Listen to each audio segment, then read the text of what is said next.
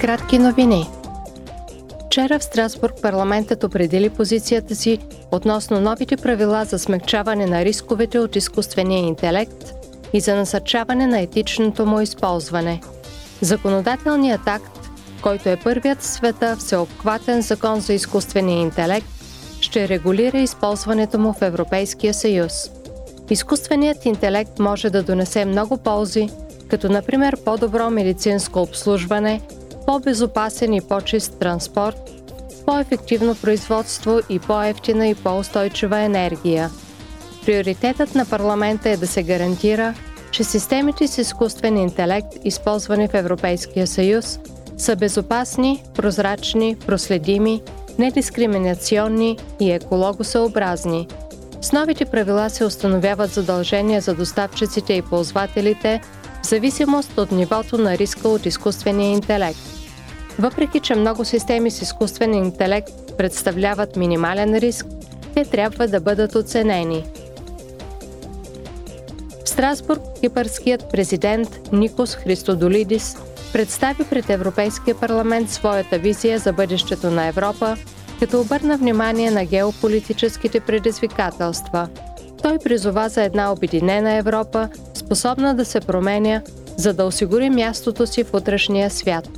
Христодолидис подчерта, че Европейският съюз трябва да продължи да подкрепя Украина и добави – Никога няма да допуснем промени в границите, проистичащи от насилие и война. Никога няма да приемем резултата от агресията на Русия срещу независима суверенна държава. Принципен и приоритетен въпрос е да се гарантира, че анархията и правото на джунглата няма да надделеят над международното право и международния ред, основан на правила. По отношение на Кипър, Христодолидис изтъкна отново необходимостта от цялостно решение и поиска по-голяма ангажираност на Европейския съюз. Председателят на парламента Мецола заяви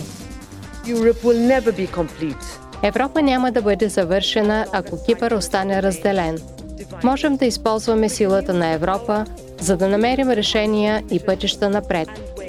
Ето защо Европейският парламент ще продължи да подкрепя общата ни амбиция да видим обединението на вашия остров под егидата на мирния план на ООН. Това беше 11-тият дебат от поредицата Това е Европа. За да направят трансграничните разследвания по-ефективни, евродепутатите гласуваха за приемането на нови правила за обмен на електронни доказателства от правоприлагащите органи. Те ще могат да изискват доказателства директно от доставчиците на услуги, като например телекомуникационните дружества, въпреки че ще остане в сила възможността за отхвърляне на искания, когато има опасения, свързани с основните права.